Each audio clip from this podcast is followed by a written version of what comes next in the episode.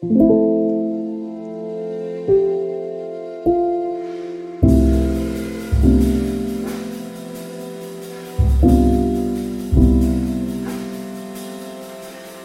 det att prata om allt? Är det till och med nödvändigt? Det här är en podcast som utforskar påståendet att hälsosamma relationer börjar med att våga säga som det är. Följ med in i en sårbart stark värld av både tårar och skratt. Varmt välkommen till Pingst Relationer.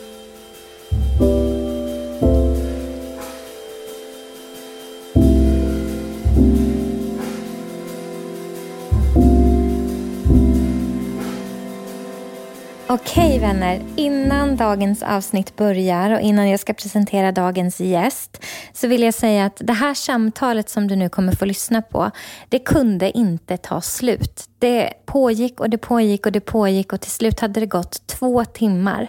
Så det slutade med att vi fick dela upp avsnittet i två delar. Ehm, så det här blir alltså del ett. Och med fördel så kan du ta en liten paus efter del ett och andas lite, kanske anteckna, ta en liten stund och sen eh, djupdyk in i del två. För det här vill du inte missa. Vi släpper bägge dessa avsnitt i ett svep så att du har möjlighet att lyssna på dem direkt efter varandra om du så önskar. Men så att du vet att det kommer bli ett lite abrupt avbrott mitt i avsnittet för vi visste helt enkelt inte hur länge vi skulle prata. Men det är väl väl värt tiden. Så varmt välkommen in i avsnitt nummer sex. Hej och varmt välkomna tillbaka till Pingstrelationer-podden. Det är så roligt att ni är med och det är så roligt att få ta del av all respons som kommer in, alla tankar, alla frågor, alla synpunkter, allt det där som ni hör av er med. Det är jättefint. Jag uppskattar att så många av er säger att det är skönt att vi talar sanning i podden. Det är någonting som jag har som ett högt värde i mitt liv, att vi ska våga vara sårbara och jag kämpar med det själv att vi ska våga vara sanna och transparenta för jag tror att vi hjälper varandra så mycket bättre när vi vågar sätta ord på det som är svårt. Och eh, idag så har jag en helt fantastisk gäst med mig. En till sån där person som jag har lärt känna i pandemin. Så idag är första gången som jag ser honom liksom tredimensionellt på riktigt. Reagerade på att han var längre än vad jag trodde. Och det var så kul att få möta honom äntligen. Därför att den här personen som snart ska få presentera sig själv eh, lärde jag känna för att jag egentligen sökte någon som jag kunde prata äktenskap och svårigheter kring äktenskap med.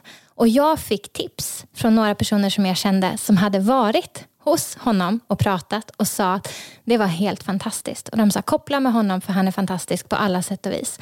Och jag valde att koppla med honom. Och vårt första möte, Emanuel, som du heter, som snart ska få presentera sig, över en skärm var något av det bästa jag gjorde hela 2020. Om det var 2020, eller var det i år till och med? Ja, det var 2020. Ja, det var 2020. Ja, ja. Var något av det bästa. För det kändes som att jag hade hittat någon som talade mitt språk på de här områdena. Som förstod vikten av att se helheten i ett äktenskap. Som förstod vikten av att tala friskvård och inte bara krisvård.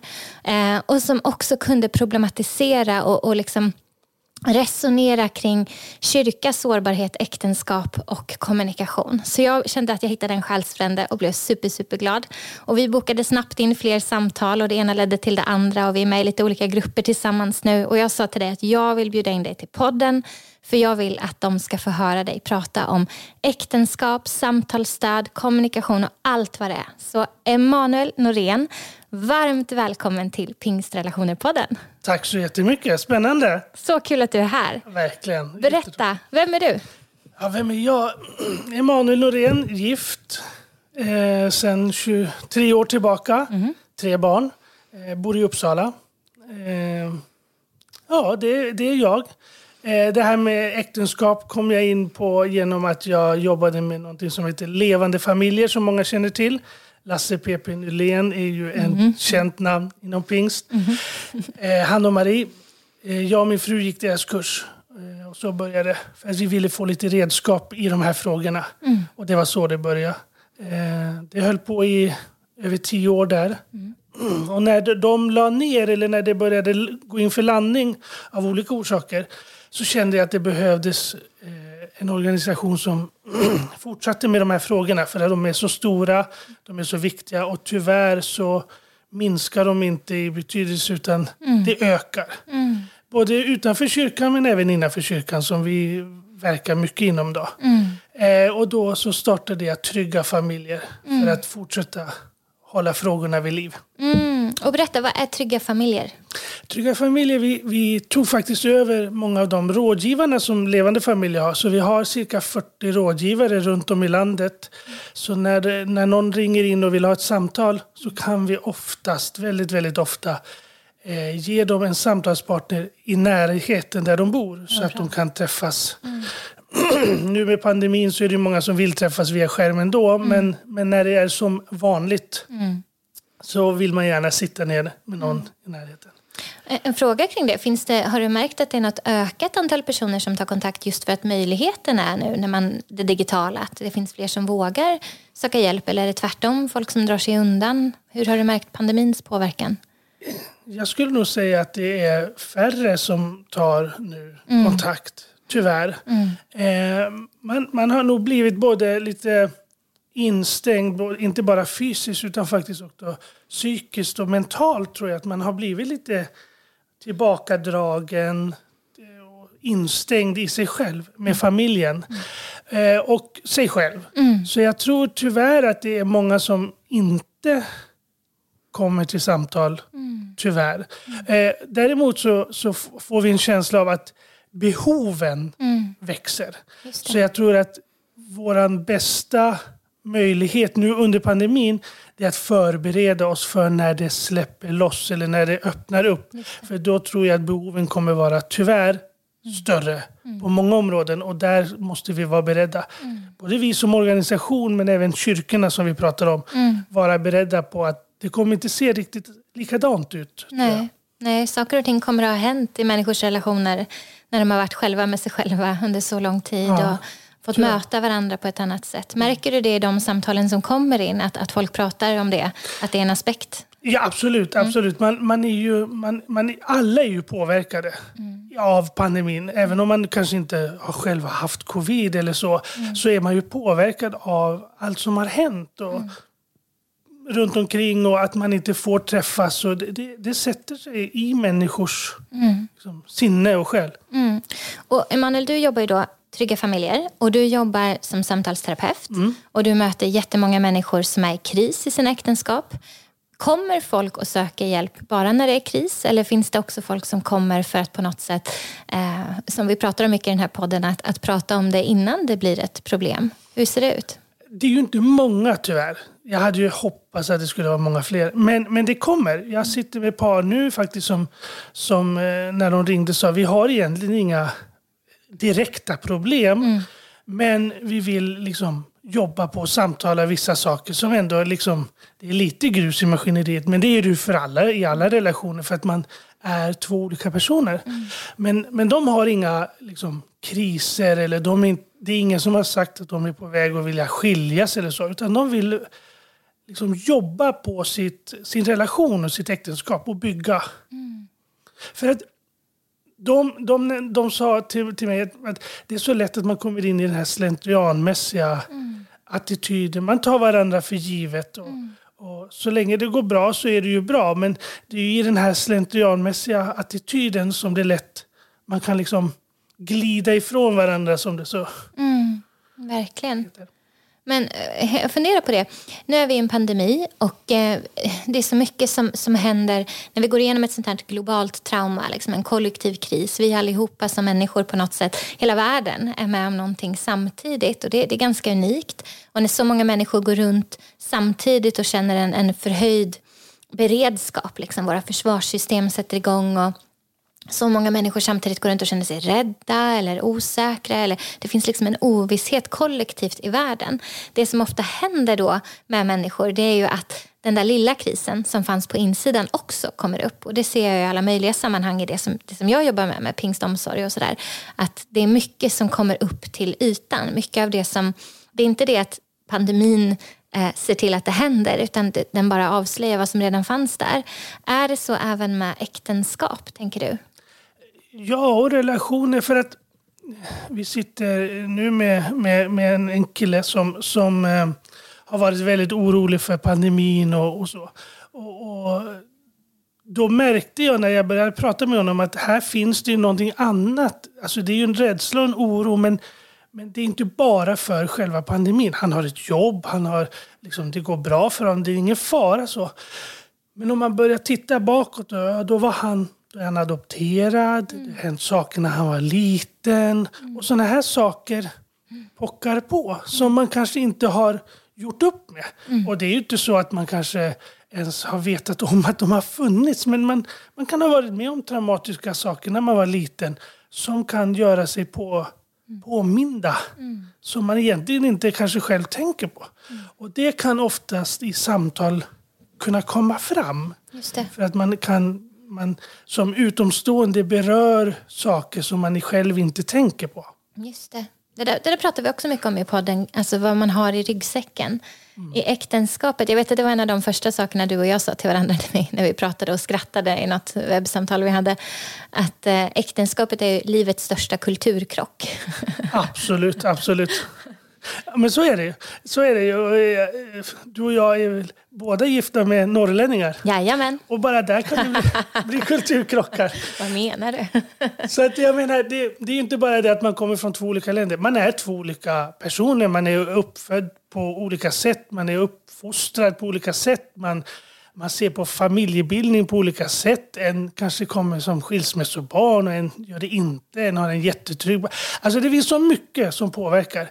Och då är det ju så här att det är ju tyvärr oftast det som blir problemet. Mm. Som egentligen också skulle kunna vara den största styrkan. Mm. För att om jag gifter mig med någon som har en trygg familj. Tänk vilken fantastisk.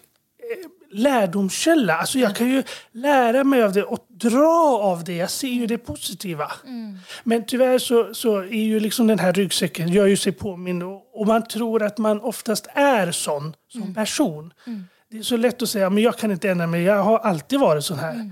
Men vi kan ändra oss. Mm. Jag kan inte påverka, jag kan inte ändra min fru till exempel. Nej, okay. jag kan, det går inte, jag ska nej. sluta försöka, tycker du? du kan ändra dig själv. Just det. Men du kan påverka en annan mm.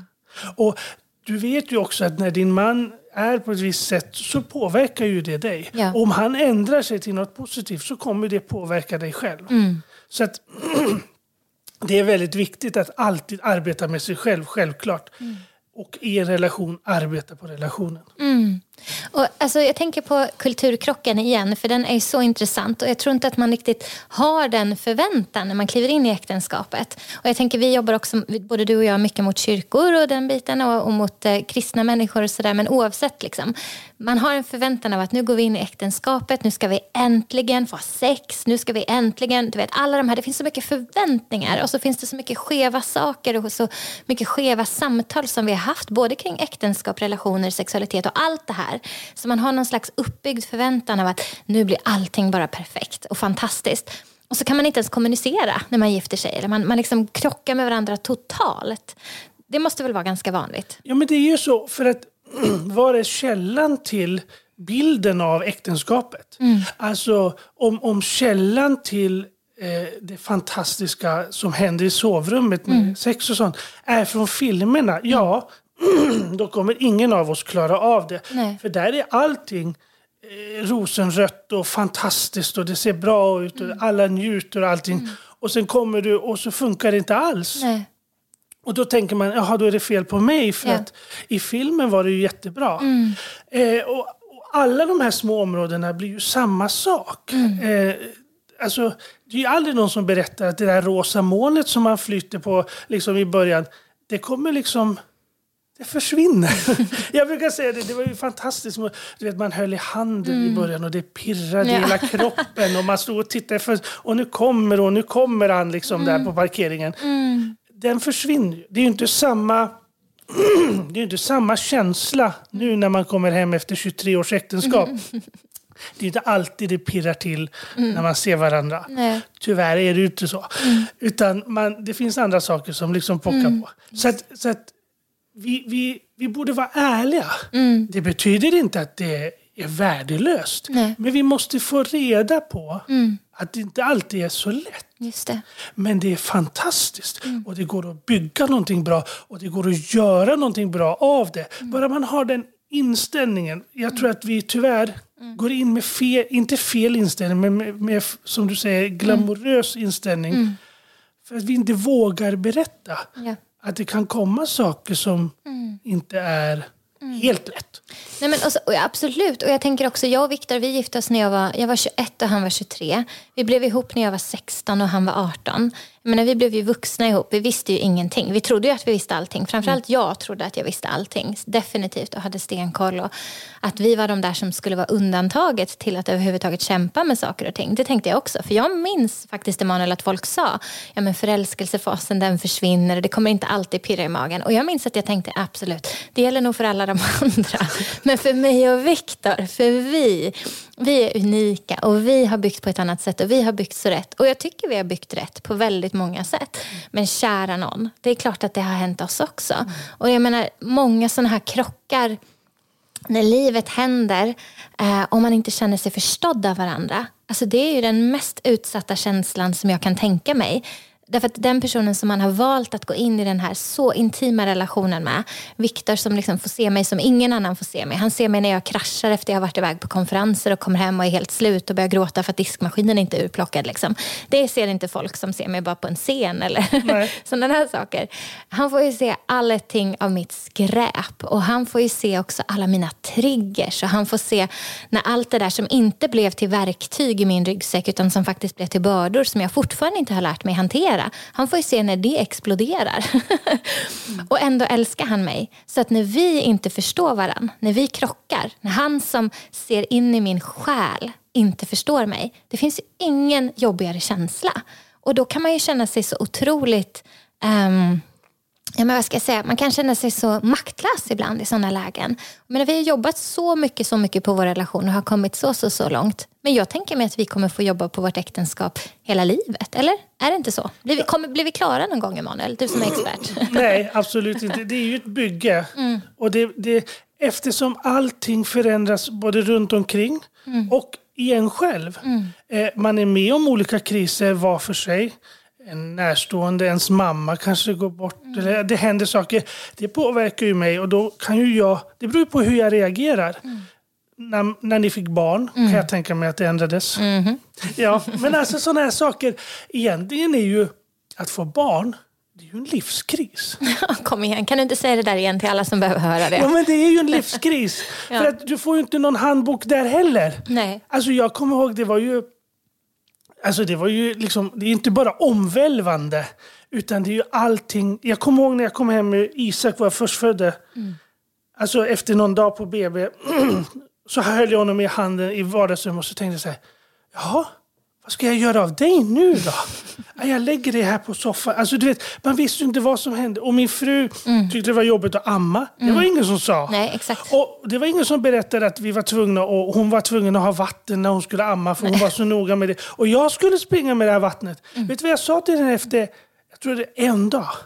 Hon satt i soffan och jag sprang fram och tillbaka med vatten. Hon bara satt och ammade och tog hand om Isak. Och så sa jag så här, för jag är ganska social. Alltså är det här vårt liv från och med nu? Ska, ska, vi, ska vi ha, kommer vi aldrig kunna bjuda hem folk? Jag- och du vet, Det är så sant. hennes reaktion var Ja. liksom, hon började ju storgråta och tyckte Ja, det var såklart. jättehemskt Ja. att hon hade förstört vårt liv. Och jag tänkte, vad, vad är det? Ska vi inte kunna ha något sällskap? Eller vad händer? Ska jag springa här med vattnet? Ja, men är, det, är det mitt jobb nu? Är Ja, det min uppgift i Efter livet? två dagar med en liten pojke. Ja, du vet, så så det, blir, det är klart att det blir liksom livskriser och reaktioner. Jag kan nästan känna hur folks axlar slappnar av Emanuel när du delar den där historien. Att de känner att det är inte bara jag. Snälla dela mer sånt, det är Men så bra. är ju så här. Men det fantastiska är att man är två Mm. om problemen sen, eller om de här situationerna. Mm. Men, men då måste man ju bearbeta sig själv också, så Ja. att man, man reagerar. För att det händer, det är ingen fara. Det är hur du hanterar det Mm. Ja. som kan bli problemet. Ja. Det är där problemet sitter, inte att du får. För alla får problem. Mm. Alla får så kallade, som vi säger i kyrkan, attacker. Men livet händer ju för alla. Mm. Men det är hur du reagerar och hur du hanterar det. Mm. Och här är det ju viktigt att man inte bara eh, agerar och reagerar utan kanske stannar upp, tänker efter. Och vi kommer att prata om i kommunikation, lyssna. Lyssna för att förstå.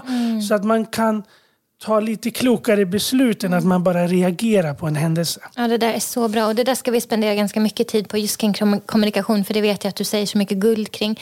Men jag tänker vi mel- måla den här stökiga bilden några minuter till för Ja. det, det är så befriande. Jag känner att jag blir validerad bara av att höra oss prata om det så att jag kan tänka mig hur det är för våra lyssnare.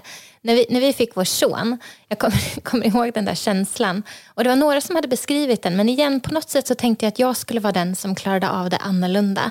Eh, Men så är det ju inte, för vi alla är människor och det är en livskris att få barn. Och nu är inte alla våra lyssnare som är i ett äktenskap att de har barn och vissa kanske kämpar med barnlöshet ofrivilligt och vissa kanske är mitt i en jättekänslig IVF-process och vissa kanske har precis fått sitt tredje missfall. Och det finns så mycket sårbarhet och så mycket smärta kring det här med barn också.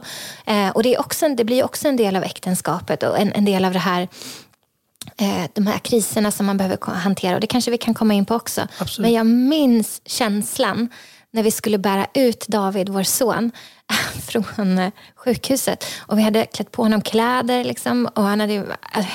eh, Och så, han är så pytte, pytte, pytteliten, så himla skör, så himla sårbar. Han kan ju dö om vi gör något fel. Det är så himla sårbart. Satte honom med den här lilla babysittern som skulle in i bilen och så bar vi honom över parkeringen. Och han är född i januari, så det var liksom snöigt och isigt och halt och kallt. Och jag bara, Nej, men det är vi som är ansvariga nu för att han ska leva och bli en rimligt bra människa, växa upp och inte... Liksom, alltså det var så överväldigande. Och jag minns hur någonting skiftade i mig.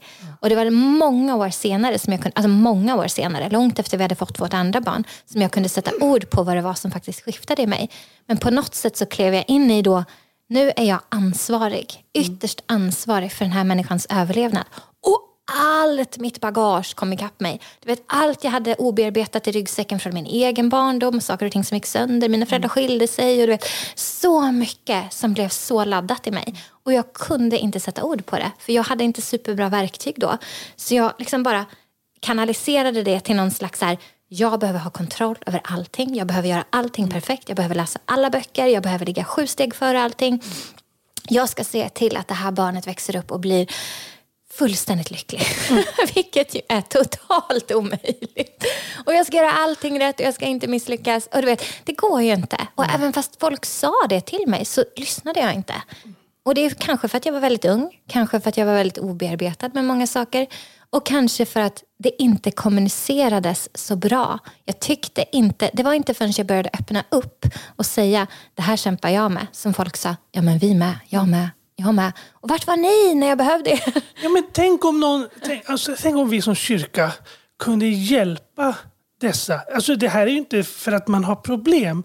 Men tänk om, om varje par och ungt par som ska bli först, föda sitt första barn får sitta ner med någon i kyrkan som har haft barn i 40 år eller som har tre barn eller som nyss fick barn och bara liksom prata om sådana här saker.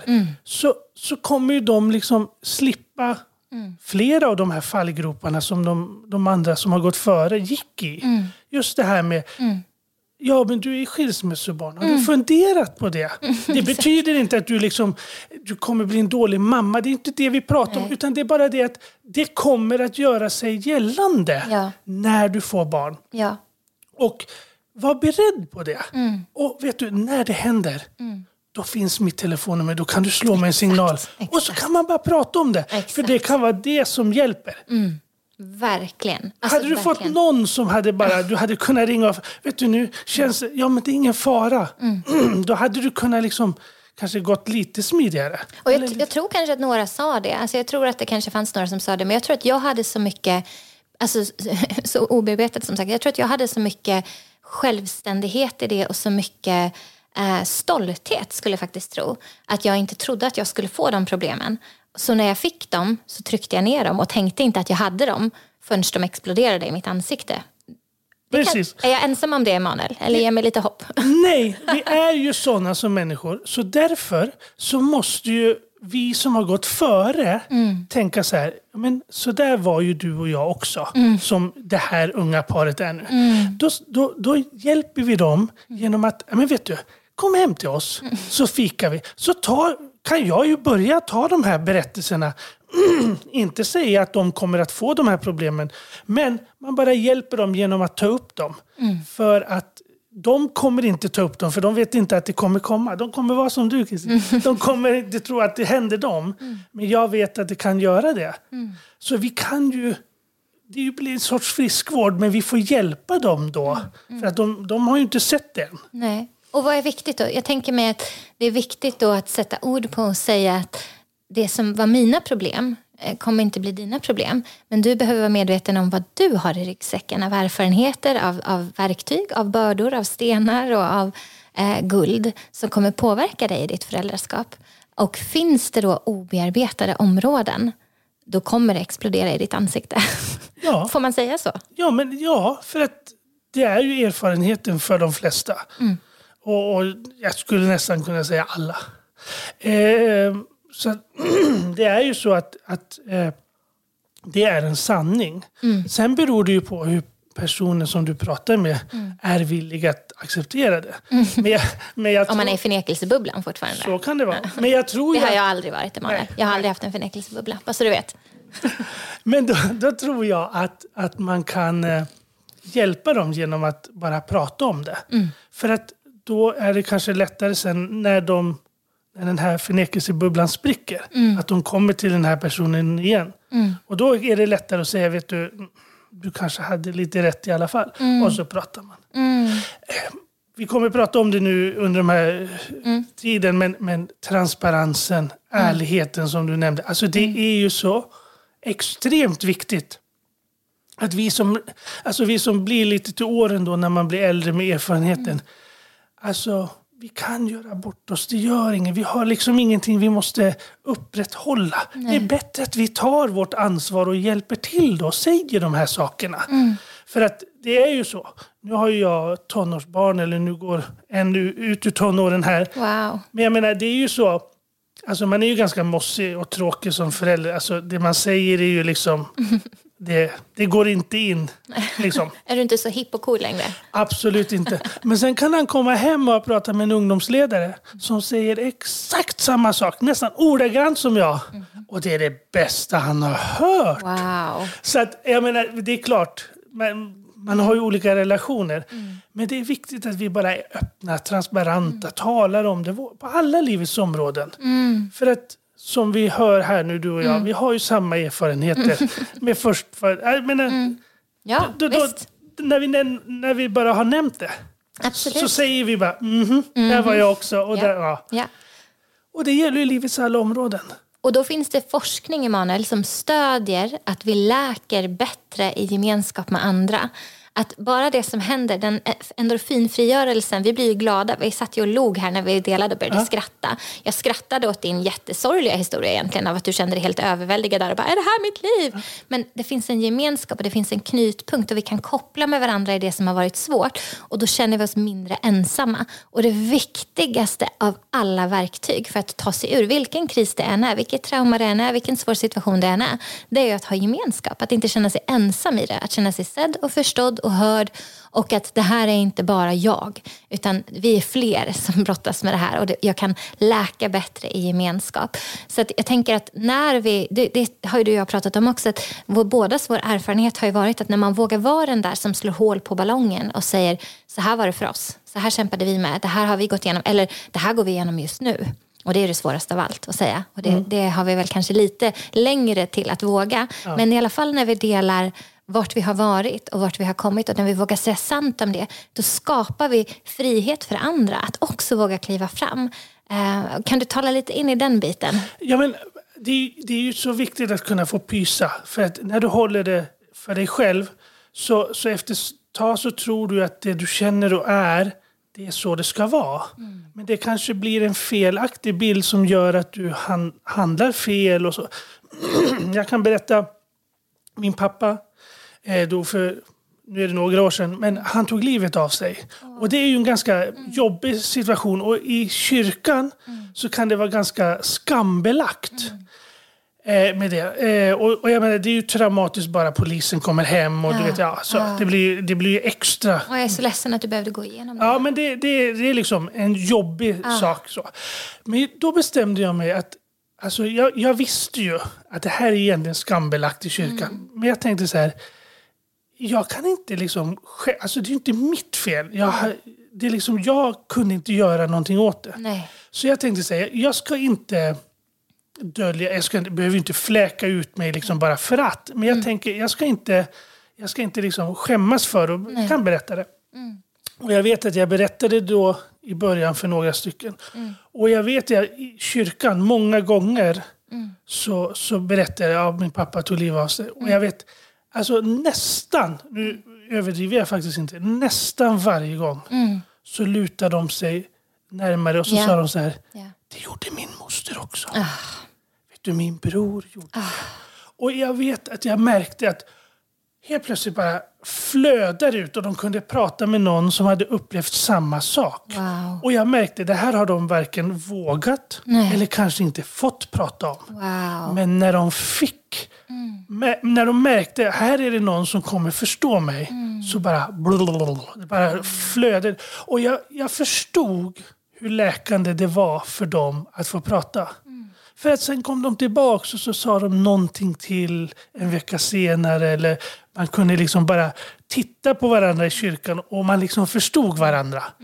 Så att det du säger med det här med gemenskapen, alltså det är så viktigt att få pysa med någon som då förstår. Och då är det ju bra att ha någon som har gått före eller varit med om samma sak. Så att man inte sätter sig med någon som är liksom 12. För det, de kommer inte förstå. Men någon som är 40 som har varit med om livet, de, de kan ju göra det. Och där har vi så mycket att ge, vi som har liksom gått före. När du säger det här då tänker jag att vi, vi skulle verkligen ha mentorsstrukturer i kyrkan. Ja. Att man liksom bygger in det i grunden på något sätt. att Okej, nu har vi några nygifta här, gröngölingar, Viktor och Kristin, liksom 21 och 23. Ni behöver koppla med de här som är 40, som har gått före, som ligger, ja, eller 30 kanske till och med, så att man ligger i fas med varandra 10 års skift, jag vet inte. Och ni som är mentorer åt dem, ni behöver koppla med de här som är 10 år före er och ni 10 år före er. Därför att på något sätt, man kommer i olika säsonger hela tiden. Viktor och jag kollade på en film igår som var otroligt rolig, en sån superkomedi. Men på något sätt hela tanken med den var att de personerna, huvudrollerna, de var exakt de samma 40 år senare. Efter att de hade fått barn, de betedde sig samma sätt, de pratade på samma sätt, de gjorde samma skämt, de hade samma gimmickar i ansiktet och de, du vet, samma rörelsemönster. Allting var exakt samma. Och Viktor liksom kommenterade, han bara, det här är så orealistiskt. Och vi skrattade för det var ju en komedi, men han bara, att vara samma person så långt senare i livet. Och vi stannade upp och tittade på varandra och bara, vi är inte samma personer Nej, som när nej. vi blev ihop. När jag var 16, när du var 18. Vi är inte samma personer som när vi gifte oss. Vi är inte samma personer som när vi blev föräldrar. Vi är inte samma personer som när vi blev föräldrar för andra gången. Vi är inte samma föräldrar som när vi gjorde den här saken i livet, när vi tog det här steget i livet, när vi flyttade till den här adressen.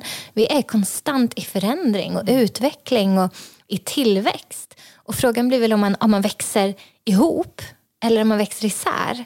De här sakerna vet jag att du har- har sagt många kloka grejer. Jag vet inte om du kommer ihåg alla klokskaper som jag har tyckt om så mycket. Men kan du prata in i det? Men just det här med Ja. växa, jag vet Ja. att du, Ja, du har jag reagerat på när du det. pratar om det. För det är ju ofta så när de kommer till oss så säger så här, ah, men vi har växt ifrån varandra. Och då för att skaka om dem lite så brukar jag säga, "Va, men vad bra att ni växer. Och då tittar de ju på en som att man är från Mars och korkad. För det var ju fel liksom, uttryck från en samtalsterapeut som ska hjälpa till. Men om de har växt, om ni, man, för jag menar det kan man göra, alltså man kan ju växa ifrån varandra om man inte är noga. Men då finns det ju växtkraft och då brukar jag säga, men vet du då kan vi bara se till att ni växer ihop Ja. istället. Ja. För det går ju alltså att växa, det går att förändra, för livet är förändring. Men om ni nu växer åt liksom olika håll, då ska vi bara se till att vi vänder på grenarna så att de växer in Ja, igen. Jag, jag, nu, nu blir jag så här konstig i samtalet, men det får dina lyssnare Ja, de klarar det. De har, det är alltid konstiga gäster här. Jag är katastrofalt dålig på blommor. Okej. Men nu har jag fått en liten orkidé. Wow. Och nu börjar den- här stängen komma upp, en ny stängel så här. Mm. Så nu går jag och tittar så här så att jag ska kunna sätta en pinne Mm. så att jag ska kunna få den att växa åt det Ah. håll jag vill. För nu börjar den växa bara rakt ut. Mm. Och jag vill ha upp den lite så jag måste hitta någonting som den kan stödja sig mot. Så den kan, Mm. Jag kan ju ändras hållet den växer åt. Så bra bild. Och lite så är det ju Mm. Eh, som, som vi kan hjälpa de här paren med. Att växa ihop, hitta, liksom, komma åt rätt håll. Hitta det här. För att växtkraften finns. Och då finns det liv. Det finns liv. Och då finns det hopp. Hoppet lämnar aldrig. Wow. Vill du prata in lite i när, när människor kommer till dig, Ja. när par kommer till dig för eh, att få samtalsstöd och äktenskapsrådgivning och liksom sitta ner med dig. Vilket läge är de oftast i när de kommer till dig? Jag skulle säga att till största delen så är du en part som kanske har ko- kommit längre i funderingarna. Eh, ibland kanske redan har bestämt sig. Eh, men, men i alla fall kommit längre. Tyvärr så hör man, eh, om jag ska generalisera, och det ska, man vara försiktig med, men, men, men eh, av de jag har träffat så har det varit oftast kvinnan som har kommit längre i processen. För att mannen inte riktigt har hört under åren vad hon har sagt eller vad hon har velat säga eller vad hon har försökt uttrycka sina känslor. Eh, och så när de sitter så, så sitter mannen som ett fråge, frågetecken, som en fågelholk och liksom förstår ingenting. Det här kom från liksom, som en klar, blixt från klar himmel. Och då säger hon så här, men det här har jag sagt i flera år. Vi har pratat om det här för tre, fyra år sedan. Och då, nu sitter de här, hon är fyra år före honom Wow. i processen. Ja. Och så ska de liksom hitta tillbaks till varandra. Så att tyvärr så kommer de i ett läge då de kanske är lite ojämna i otakt med varandra. Men eh, redan från levande familjers tid och nu på trygga familjer så står vi på att Gud säger att ingenting är omöjligt. Ja. Och, och alltså, jag vet att du sitter där ute, det ser nattsvart ut, det är liksom kris och det kan vara hur jobbigt som helst. Men Guds ord säger ingenting är omöjligt. Kom igen. Och det, det, det måste vi tro på. Och då vet jag också att det finns lyssnare där ute som tyvärr har gått igenom en skilsmässa och där det har krasat. Gud är också en Gud av tröst och förlåtelse. Ja. Så det betyder inte att du liksom är värdelös, att du inte har någon framtid, att du inte har något hopp. Det stämmer inte. Du är älskad av Gud, Gud kommer hjälpa dig, Gud kommer vara med dig, han lämnar dig aldrig. Men, men vi måste börja tro på att det finns ett hopp. Och jag menar, vi har sett så många gånger när det har varit så nattsvart, när man har kommit och frågat om hjälp. Och faktiskt, man har hittat en liten, liten, liten, liten springa med ljus. Och- ändå så har det liksom fått liksom bärkraft. Och sen efter, sen är det inte lätt. Alltså det är en lång process och kan vara jättejobbigt. Men vi hit, de hittar tillbaka. Så det finns alltid en möjlighet. Och vi måste, vi som talar om det, vi måste förmedla den tron, det hoppet som Gud har. För den styrkan som vi har i vår kristna tro, och i Bibeln och i ordet, den får vi aldrig släppa. Det, för att, så här jag brukar säga, Guds ord skapar. Guds ord är det enda som kan skapa. Du och jag kan sitta och prata bra saker och uppmuntra varandra och det ska vi göra. Det blir vi glada av, det styrker oss. Men, men mina fina fraser kan, aldrig, kan aldrig skapa någonting. Men Guds ord kan skapa. Gud sa det och det blev ljus. Gud skilde mellan vatten och land. Gud sa det och så vart det.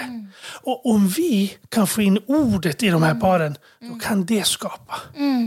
Guds ord kan skapa. Och när paren får tag på de orden som är livsgivande, då kan det skapa en förändring i den situationen som man är. Ja, wow. Det är så bra, Emanuel. Och jag tänker på att eh, det står ju att liv och död ligger på vår tunga, så vi ska vara väldigt försiktiga med vad vi säger. För vi kan ju på något sätt koppla med Guds sanningar och Guds ord och tala ut det över varandra och kommunicera det till varandra och tala hopp in i varandra. Och då lyfter det och då bygger det någonting i oss. Eller så kan vi tala att det är omöjligt och då händer det också någonting. Ja, men så är det. Och, och, och, det, är ju, det är ju en sanning i Bibeln. Och jag menar, ja, men, säga då, ja men jag kan aldrig förändra mig. Nej, alltså så länge du säger så kommer du aldrig ens komma till ruta noll och försöka. Eller ruta ett och försöka. Exakt. Utan du kommer ju bara stå kvar i din bekännelse av att jag är sån här. Jag kommer aldrig. Bara börja säga så här, nej men du jag kanske ska försöka. Ja. Jag kanske ska försöka. Ja. Jag kanske också kan ändra mig. Ja. Då, då har man ju börjat liksom processera någonting annat. Och jag menar så länge du säger till din fru eller din man, vet du, alltså du är helt värdelös på att laga mat. Alltså, den personen kommer ju aldrig bli bättre. Nej. Än som han skulle göra liksom det finaste, godaste så skulle du liksom hitta något fel. Men liksom hitta de här positiva sakerna. Uppmuntra. Och, och eh, det finns ju alltid någonting positivt, men om det är få saker som blir positivt, börja bekänn positiva saker ändå. Ja. Säg så här, jag älskar honom. Jag älskar honom. Jag älskar honom. Efter ett tag så kommer du börja tro på det igen. Exakt. Och det, Emanuel, du vet du, det här kanske du vet redan, men det finns en del i vår hjärna som är designad för att lyssna mer på våra egna ord än på andras ord.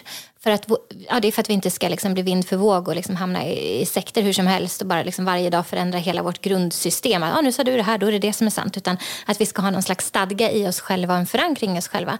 Men den delen av vår hjärna, den lyssnar konstant efter vad vi säger är sant. Och så kommunicerar det till oss att det här är någonting som du ska cementera. Det här är sant, det här är vad vi står på, det här är vad vi tror. Och det vi säger om oss själva, alltså det jag säger om mig själv, det har mer värde för min hjärna att, att eh, ta tag på, ta fäste på och bygga in i grundsystemet av vem jag är än vad du säger Emanuel. Och det är för att jag ska kunna reflektera mig själv och fundera och väga, pröva allting som sägs och sortera det och välja vart jag placerar det. Och våra ord, de styr våra känslor och våra känslor styr våra handlingar. Så det är så otroligt viktigt. Det var någon som sa i en kurs som jag gick Eh, att, eh, kring det här med att kommunicera hopp i äktenskap och äktenskapsrådgivning och eh, när man sitter ner med par. Att vara så varsam med vilka ord man säger. Därför att de orden som vi säger, de kommer vi tro är sant. Och ofta så talar vi, speciellt när vi är i kris eller är triggade av någonting, utifrån affekt. Eller vi talar utifrån ett, ett liksom jätteladdat läge. Så, men du gör alltid så här. Du gör aldrig så här. Varenda gång.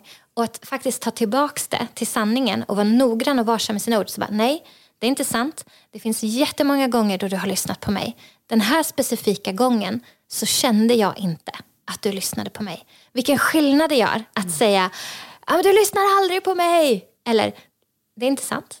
Och jag, man får öva på det. Jag har fått öva på det om jag ska vara ärlig. För jag var väldigt bra i början av vårt äktenskap, mitt och Viktors, med att göra sådana stora, breda, generaliserande penseldrag. Alltid, aldrig. Och Viktor bara, det är inte sant. Och jag var så provocerad varje gång han sa det. Han var så noga med att, och det är en av Viktors största gåvor, att han är så noggrann med sanningen och att ord är så viktiga. Man ska inte säga någonting som inte är sant. Så jag vet i början att han kunde vara så här, jag kan inte ta emot det där, för det är inte sant. Och jag blev så provocerad och så triggad. Men någonstans på vägen så har jag lärt mig att det är jätteviktigt. Därför att mina känslor kommer följa mina ord. Så om jag säger, "Ja, men min man lyssnar aldrig på mig. Men då kommer jag ju känna, min man lyssnar aldrig på mig. Det känns ju jättemaktlöst. Det känns ju jättegalet. Om min man aldrig lyssnar på mig, vad, vad, säger det? Om oh, vart, vart, fram, vart är vi på väg? Och hopplöshet. Allting kommer in i det. Och känslorna styr våra handlingar, vår vilja. Så ord, känslor, handlingar. Liksom på något sätt det som vi tar emot gör till en upplevelse kommer driva hur vi väljer. Så det är klart att det är viktigt. Så jag har, jag har verkligen behövt jobba på det. Att ta ner det från den här stora, liksom överdrivna bilden. Nej, I den här specifika stunden så känner jag mig inte hörd. Och då kan vi ha samtalet på en väldigt mycket mer normal nivå. Ja. Ja, men, ja, det, där, det, det där är så häftigt för att alltså, det du säger då med forskning och hjärna så, det, det visar ju bara på att när, när Gud skrev Bibeln så visste han ju om det här. Alltså det bekräftar ju bara det att vi måste ta, ta det tillvara. Ta vara på det som Bibeln säger om orden, om hur vi ska liksom hantera orden.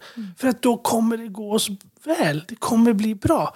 Det är ju så. så att, oh, börja dagen med... Det är ju så här man säger till säljare när de ska lära sig. Man ska stå framför spegeln och, och tala till sig själv. Och man känner sig som den liksom, största fånen i, i stan. Men det är så bra. För som du säger, efter ett tag så börjar man tro på det. Man liksom känner sig häftig och man känner sig cool och man känner sig liksom bra och stor och stark. Och till sist så börjar man tro på det och sen när man går ut så är man stor, stark, häftig och cool. Så, ja, det, är så, det är så bra, det är så viktigt. Och så tänker man så här, vad lätt det låter Kristina. Du säger det. Va? Ja, men det är Vi väldigt lätt. behöver ju bara säga då de här positiva sakerna. Nej. Ja men det låter ju så Ja, enkelt. ja. Vi behöver, alltså, Säg det så blir det. ja men det du, och jag, Nej. det du och jag pratar om i den här Mm. podden kommer ju liksom inte som någon ny uppenbarelse eller någon ny. Vi kommer ju bara prata saker som lyssnarna egentligen vet, men Ja. man behöver bli påminn om det. Ja. För egentligen är det ganska enkelt, men vi glömmer bort det och vi missar det och så. Mm, absolut. Och, och sen så tar det ju tid att förändra vanor. Det tar tid att bygga nya Mm. liksom, motorvägar i hjärnan. När tanken är van att gå till ett ställe då tar det tid att bygga en ny rutt. Och jag menar det kan ta år att bygga nya strukturer. Mm. Och när man kommer in till dig och, och liksom ska sitta i samtalsterapi och äktenskapsrådgivning, jag vet inte vad du kallar det. Ja, äktenskapsrådgivning. Äk- Äktenskapsrådgivning. Eh, vilket läge är man i då av hopp oftast? Brukar du kommunicera det till och prata med dem om det? Att så här, hur ser hoppnivåerna ut? Eller brukar du lyssna in hur de ser ut för att jobba med den grejen? För det kan ju ta tid.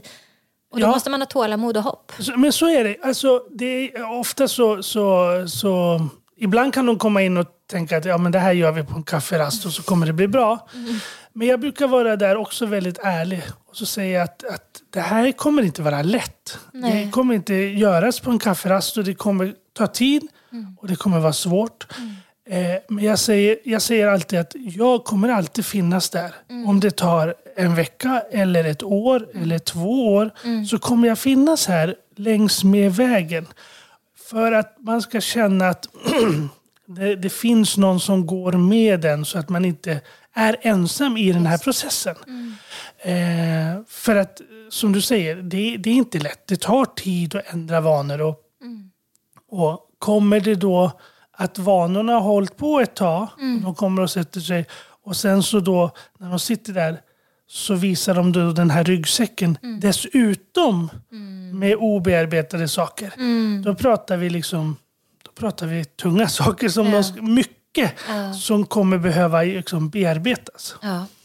Eh, så att, och och jag, jag vet att vi ibland, när det är jätteallvarliga saker, det, det här är ju ingenting. Vi, hos oss på Trygga Familjer kommer du aldrig få höra att ni ska skilja er. Jag kommer, och det brukar jag säga, jag kommer aldrig hjälpa er att skiljas. Det, finns, det finns inte på kartan. Då får ni gå till någon annan. bra. Ofta så kommer de ju från kommunernas olika rådgivningar. Och så kommer de till oss och så säger de så här, åh vad skönt, äntligen någon som vill hjälpa oss att hålla ihop. För det är det, det Ja. vi vill. Ja. Men, men, men ibland kan det vara läge att separera på sig ett tag för att läkas själv. Bra. Men nu pratar vi om sådana som kanske har riktigt tunga saker Ja. eller Ja. våldsamma eller så. Ja. Men, men det du har med dig, kommer du liksom, om du skulle skilja dig och gå in i en ny relation, Mm. då har du ju med dig allting som du inte bearbetar från den relationen. Så är det ju. Mm. Ja. Och, och ibland så måste man kanske läka som individ och människa Mm. för att kunna hantera sen ett äktenskap eller en relation. Det är så bra. Det är så bra, Emanuel. Och jag tänker, eh, det finns ju så många frågor som jag sitter och tänker på. Men jag tänker så här, när folk kommer till dig då, eh, det blir en lite ledande fråga. Kommer de då till dig för friskvård för att ta hand om sitt äktenskap? Eller kommer de till dig när det redan är en kris? Oftast i kris. Ja. Oftast i kris. Oftast har det gått långt. Man Vad kan det gått- vara för grejer då? Så lyssnarna känner att de är okej där de är i sin kris? Liksom. Ja, men ofta så är det kommunikationen som har liksom brustit. Man har inte pratat om det som är jobbigt. Det är ju inte kanske alltid kommunikationen som är problemet. Det kan ju finnas någonting i botten. Att någon gör någonting i relationen som gör den andra ledsen och så. Och så pratar man inte om det och så blir det liksom, liksom en stor grej av det. Och sen efter ett år, då vet man inte egentligen vad det det. Liksom problemet är. För man pratar om så mycket olika saker så att man är ute i ringa, liksom ring, långt ifrån kärnan.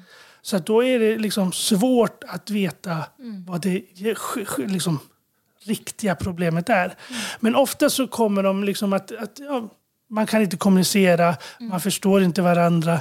Eller att man inte då funkar liksom för att man är olika. Och, och ser det som en negativ sak. Man får inte ihop det här. Att, att man är väldigt annorlunda och hanterar situationer annorlunda.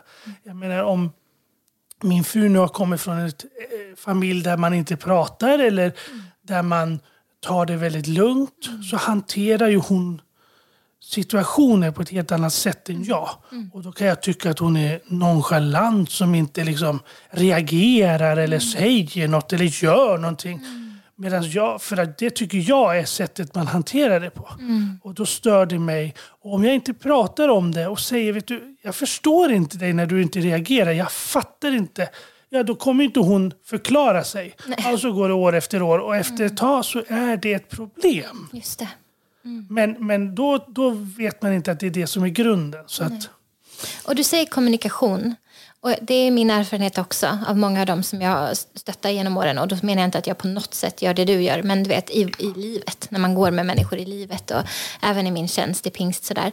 Ehm, att kommunikationen, den är så svår. Varför har vi så problem med att, att, att förstå varandra och göra oss förstådda? För att vi tror att vi måste ha någon sorts fasad.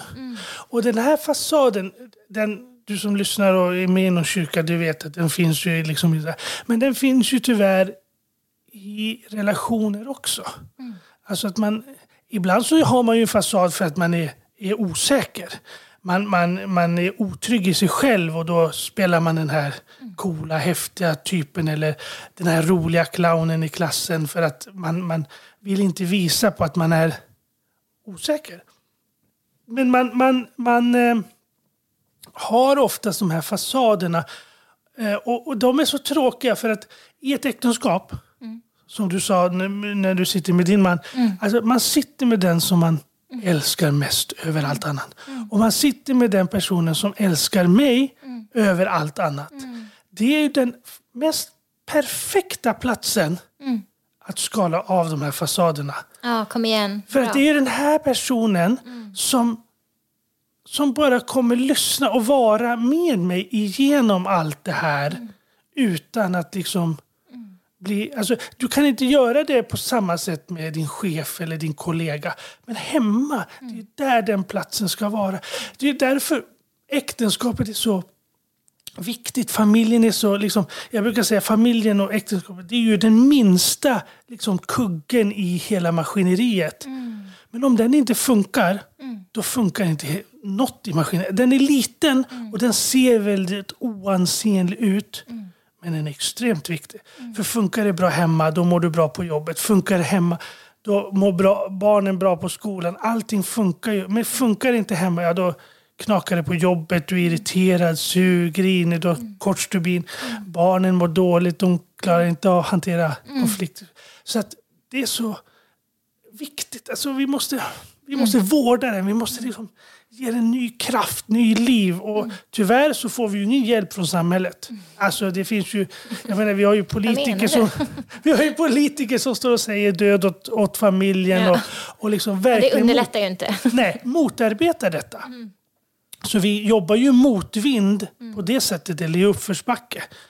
Men det betyder ju inte att vi kan backa eller sluta.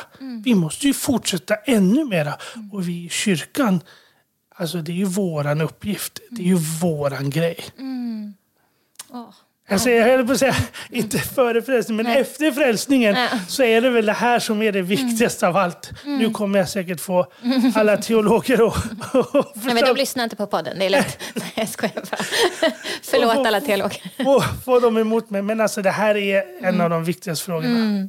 Men Emanuel, när du säger det, då tänker jag så här. Okej, vi har pratat i den här podden om att vi är skapade för kärlek. Vi har pratat om att för att kunna ge kärlek behöver vi ta emot kärlek och förstå att syftet med vår existens är att vara älskade av Gud och sen låta det liksom sprida sig runt omkring oss.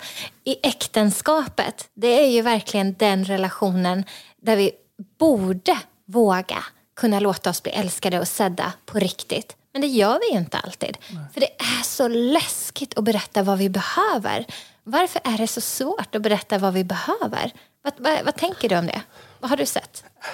Ja, alltså, ja nej, varför är det så svårt? Det är som du säger, mm. det är här, här man verkligen skulle kunna göra det. Mm. Eh, för att när man väl har gjort det mm. så tror jag inte det är någon som har sagt usch vad jobbigt det är nu. Mm. För då, liksom, då är det ju redan öppet och då, då liksom, finns den här friheten. Mm. Så jag, alltså jag tror att man måste ta ett första steg. Och det mm. brukar jag säga till, till, till par. Mm. Ibland så, så kan man inte bara gå på känslan Nej. av att det känns bra. Eller, mm. Utan man måste ibland veta att det här är bra för mig. Mm. Och det här måste jag göra. Första gångerna, det kan kännas uppstyltat, det kan kännas konstlat, mm. det kan kännas plastigt. Men jag vet någonstans att det här är bra för mig. Efter ett tag så kommer det att liksom visa sig också. Mm. Eh, så att, ja. Och jag tänker också att kommunicera sina behov, inte utifrån krav, utan ifrån att jag, jag vill bli sedd av dig. Den känslan. Jag vet i början när Viktor och jag var nygifta, nu pratar jag mycket om dig Viktor här, jag vet att du lyssnar på podden. Jag har inte frågat dig om lov om allting, men jag tänker att det här är nog okej. Okay. Men då läste vi den här som jättemånga läser, Gary Chapmans eh, Kärlekens fem språk. Mm. Och det var jättebra för oss. Jätte, jättebra för oss. Men några år in i äktenskapet behövde vi prata kärleksspråk igen. För det utvecklas och det kan förändras. Och i tider när det finns mycket av någonting kan det behövas eh, fyllas på med någonting annat. Och när man får barn så kan sådana saker förändras på olika sätt och allt det här. Så vi har behövt ha det samtalet ganska levande i vårt äktenskap. Mm. Vad behöver jag? Hur känner jag mig älskad? Vad behöver jag från dig i det här för att känna mig älskad och sedd? Och det är supersårbart. Jag vet i början, vet man kommunicerade någonting det kändes ju som den största grejen i världen. Men det är ju precis som du säger. Det handlar dels om hur man ger det, men också hur det tas emot. Det här är ju, vad är god kommunikation? Mm. Det här ska vi prata om nu en liten stund. Vad är god kommunikation? Därför att jag vet i början, jag kunde känna att det var så, så, så läskigt. Jag var, jag var nästan rädd för att berätta. För jag tänkte, vad, jag, tänk, om, tänk om han inte vill möta mig i det här. Och jag kunde säga någonting så trivialt som att när du kommer ner i köket och jag står och lagar mat, då skulle jag må bra av att du bara strök mig över axlarna men när jag sa det, det är inte som att han började skratta och sa va? Vill du ha det? Nej, det kommer du inte få. Utan han bara okej, okay, är det viktigt för dig? Behöver du det? Självklart. Mm. Och så var det absolut ingen snack om saken. Och det var ju en väldigt enkel sak och den kanske inte egentligen var så laddad men den är tillräckligt laddad för podden. Så, jag menar, den typen av grejer. Men kommunikation är ju båda, dels hur jag ger och dels hur jag tar emot. Mm. Vad är god kommunikation, Emanuel? Ja, men det är ju den här öppenheten som du säger. Du, du, och, och, så, tyvärr så gör man som du säger. Ah, det är bara en liten grej. Mm. Men det är ju ingen liten grej, för det var ju det du behövde. Ja. det, var, det är en enkel sak mm. för din man att göra. Mm. Men han kan inte läsa tankar. Nej. Som Förlåt vi... Viktor, alla gånger jag har tänkt att du ska läsa mina tankar. Jag älskar dig så mycket.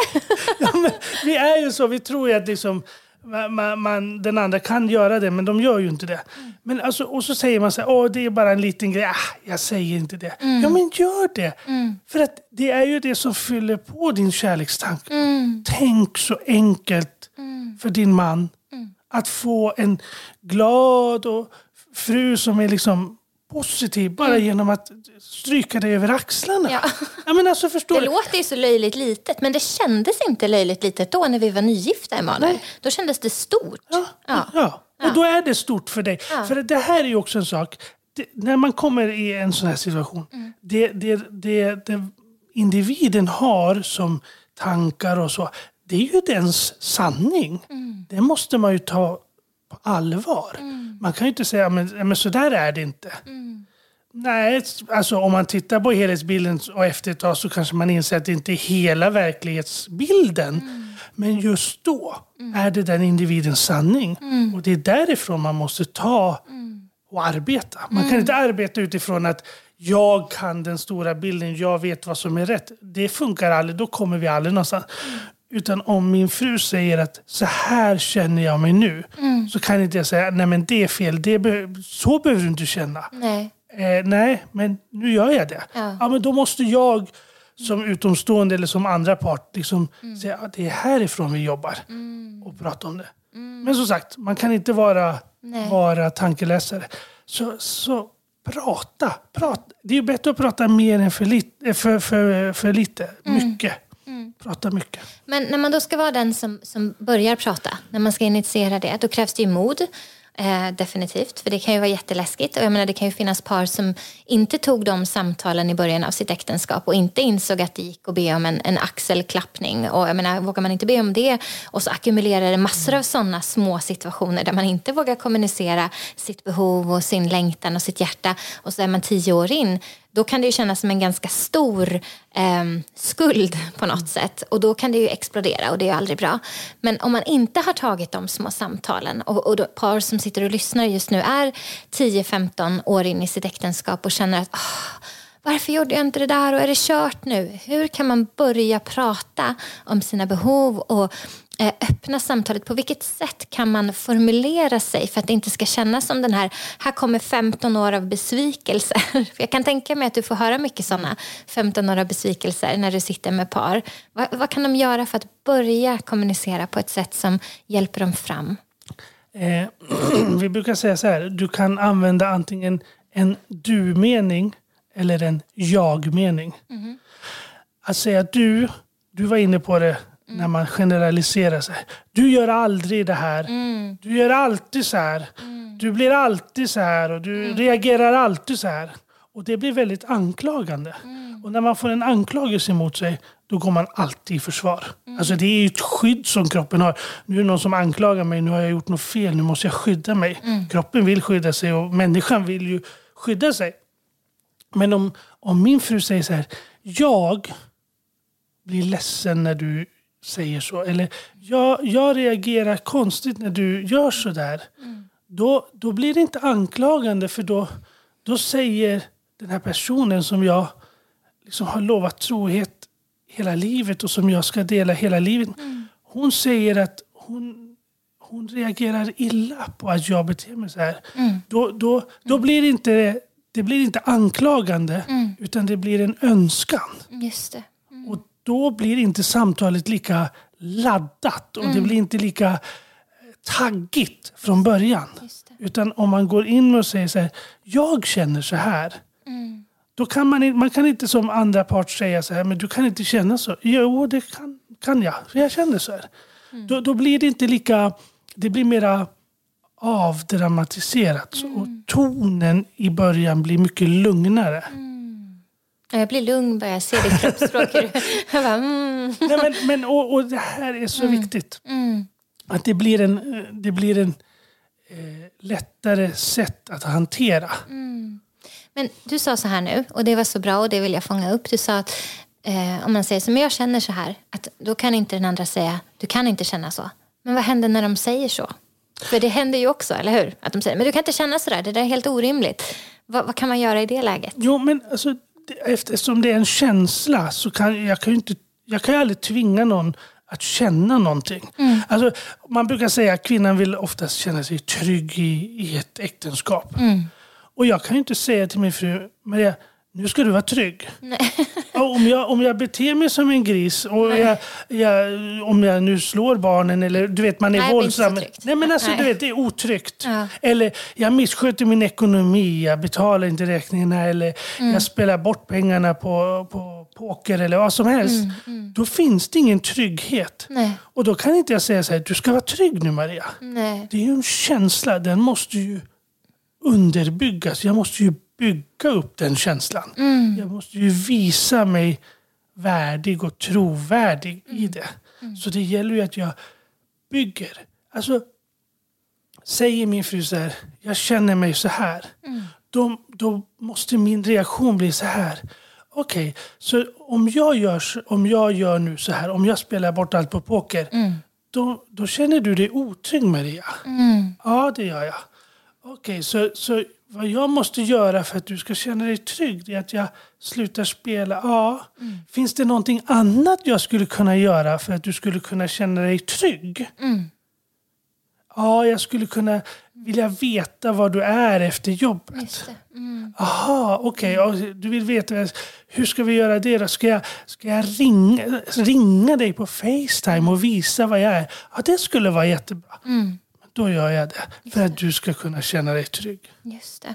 Och där möter man ju personen i det som är svårt. Man säger inte att eh, dina känslor är orimliga och det här kan du inte begära av mig. Utan man sätter ord på, jag har märkt många gånger när jag sitter med människor, bara man sätter ord på att det här är jätte, jag hör att det här är jättejobbigt för dig. Det jag hör dig säga är att den här känslan uppstår i dig när det här och det här händer. Det måste vara jättesvårt att känna så. Vad tror du att du behöver för att må bra i det?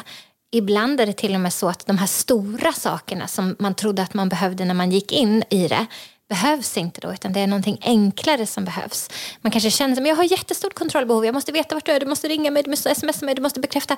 Men blir man mött, känsla, känsla, för hjärnan funkar ju så också är lite hjärnforskningsnörd så jag läser lite för mycket böcker så jag får lite för mycket såna här äh, hjärnan säger, forskning säger. Mm. Men det är så kul och spännande för jag tycker att det är häftigt att se hur vi hänger ihop. För Gud visste ju att det var så här vi hängde ihop. Mm. Ande, kropp och själ och hjärnan och hjärtat och kommunikation. Och det, det är spännande att veta hur vi sitter ihop och hur det på något sätt backar upp det här som vi kanske alltid har vetat om hur vi funkar och vad vi behöver. Det är coolt när det, man får kopplingen. Men då är det så att hjärnan funkar ju så att när man är eh, triggad eller när man har fått en, och vi kommer ha ett specifikt eh, samtal bara om triggers här i podden, så ni som fortfarande känner att när ska hon förklara vad triggers är? Det kommer. Men när man är triggad eller när någonting händer som gör att man får en stor reaktion för någonting som kanske är inte så stor reaktion värdigt då är man ju i affekt. man är liksom i den här reptilhjärnan. Man går liksom in i totalt, man går till sin barnsliga hjärna egentligen och bara åh, jag behöver bli bekräftad. Så. Mm. Kan man då mötas känsla, känsla först? Alltså jag hör att det här är jättejobbigt för dig. Jag ser att det här är en jättestor sak för dig. Jag märker att du mår dåligt. Jag är så ledsen att du mår dåligt i det här. Jag är så ledsen att du eh, känner dig otrygg i det här. Att du känner dig osäker i det här. Möts vi känsla, känsla då har vi större kapacitet för att därefter liksom ge hjärnan en chans att gå över till den resonerande delen av hjärnan. Landa, sluta vara i det här stressade läget, sluta vara i försvarsläget. Kunna koppla med logik. Och det är någonting av det absolut bästa jag har märkt i relation till mina barn, Emanuel. Mm. Att när jag möter dem känsla, känsla först då kan de också ha kapacitet att ta emot logik i situationen. Men när jag bara vill, men lugna ner dig nu, det här hände och det här hände, det är inte en sån stor grej. Det finns inte en chans att de lugnar ner sig. De blir bara mer triggade för de känner sig inte sedda och hörda och deras behov blir orimligt stora. Mm. Men när jag sätter mig med dem på golvet, tittar dem i ögonen och säger, jag märker att det här är jättejobbigt för dig. Jag är så ledsen att du kämpar med det här. Så bara lugnar de ner sig, de landar och så kan jag säga, vill du att mamma ska hjälpa dig? Ska jag försöka hjälpa dig? Ja, jag vill bli hjälpt. Liksom då, då, då, kan de ha kapacitet för det. Men det här krävs ju att man övar på god kommunikation i ett äktenskap. Att man inte... Eh, alltså när, när, bara den ena vill jobba med det här, då har man inte gemensamt språk för det.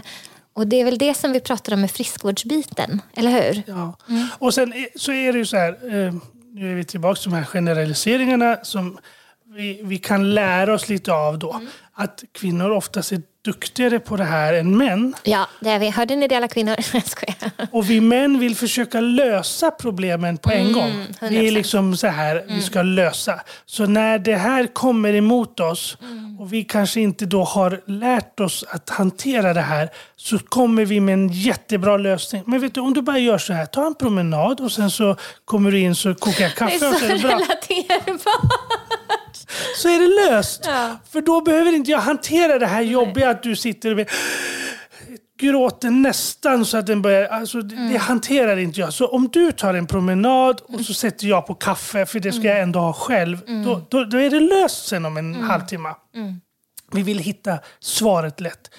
Mm. Men det är ju ingen fara att säga, vet du, jag förstår inte riktigt, men låt mig få försöka förstå. Mm. För att den här diskussionen kan vi också ha. Mm. Jag menar om du nu sitter och, och känner så här och, och, så och så säger du vad vill du ha? Mm. Ja, men jag vet inte riktigt. Okej, okay, men kan vi prata om det? För att jag har inte lösning. Jag vet inte hur jag ska göra. Och, och, när man är ödmjuk mm.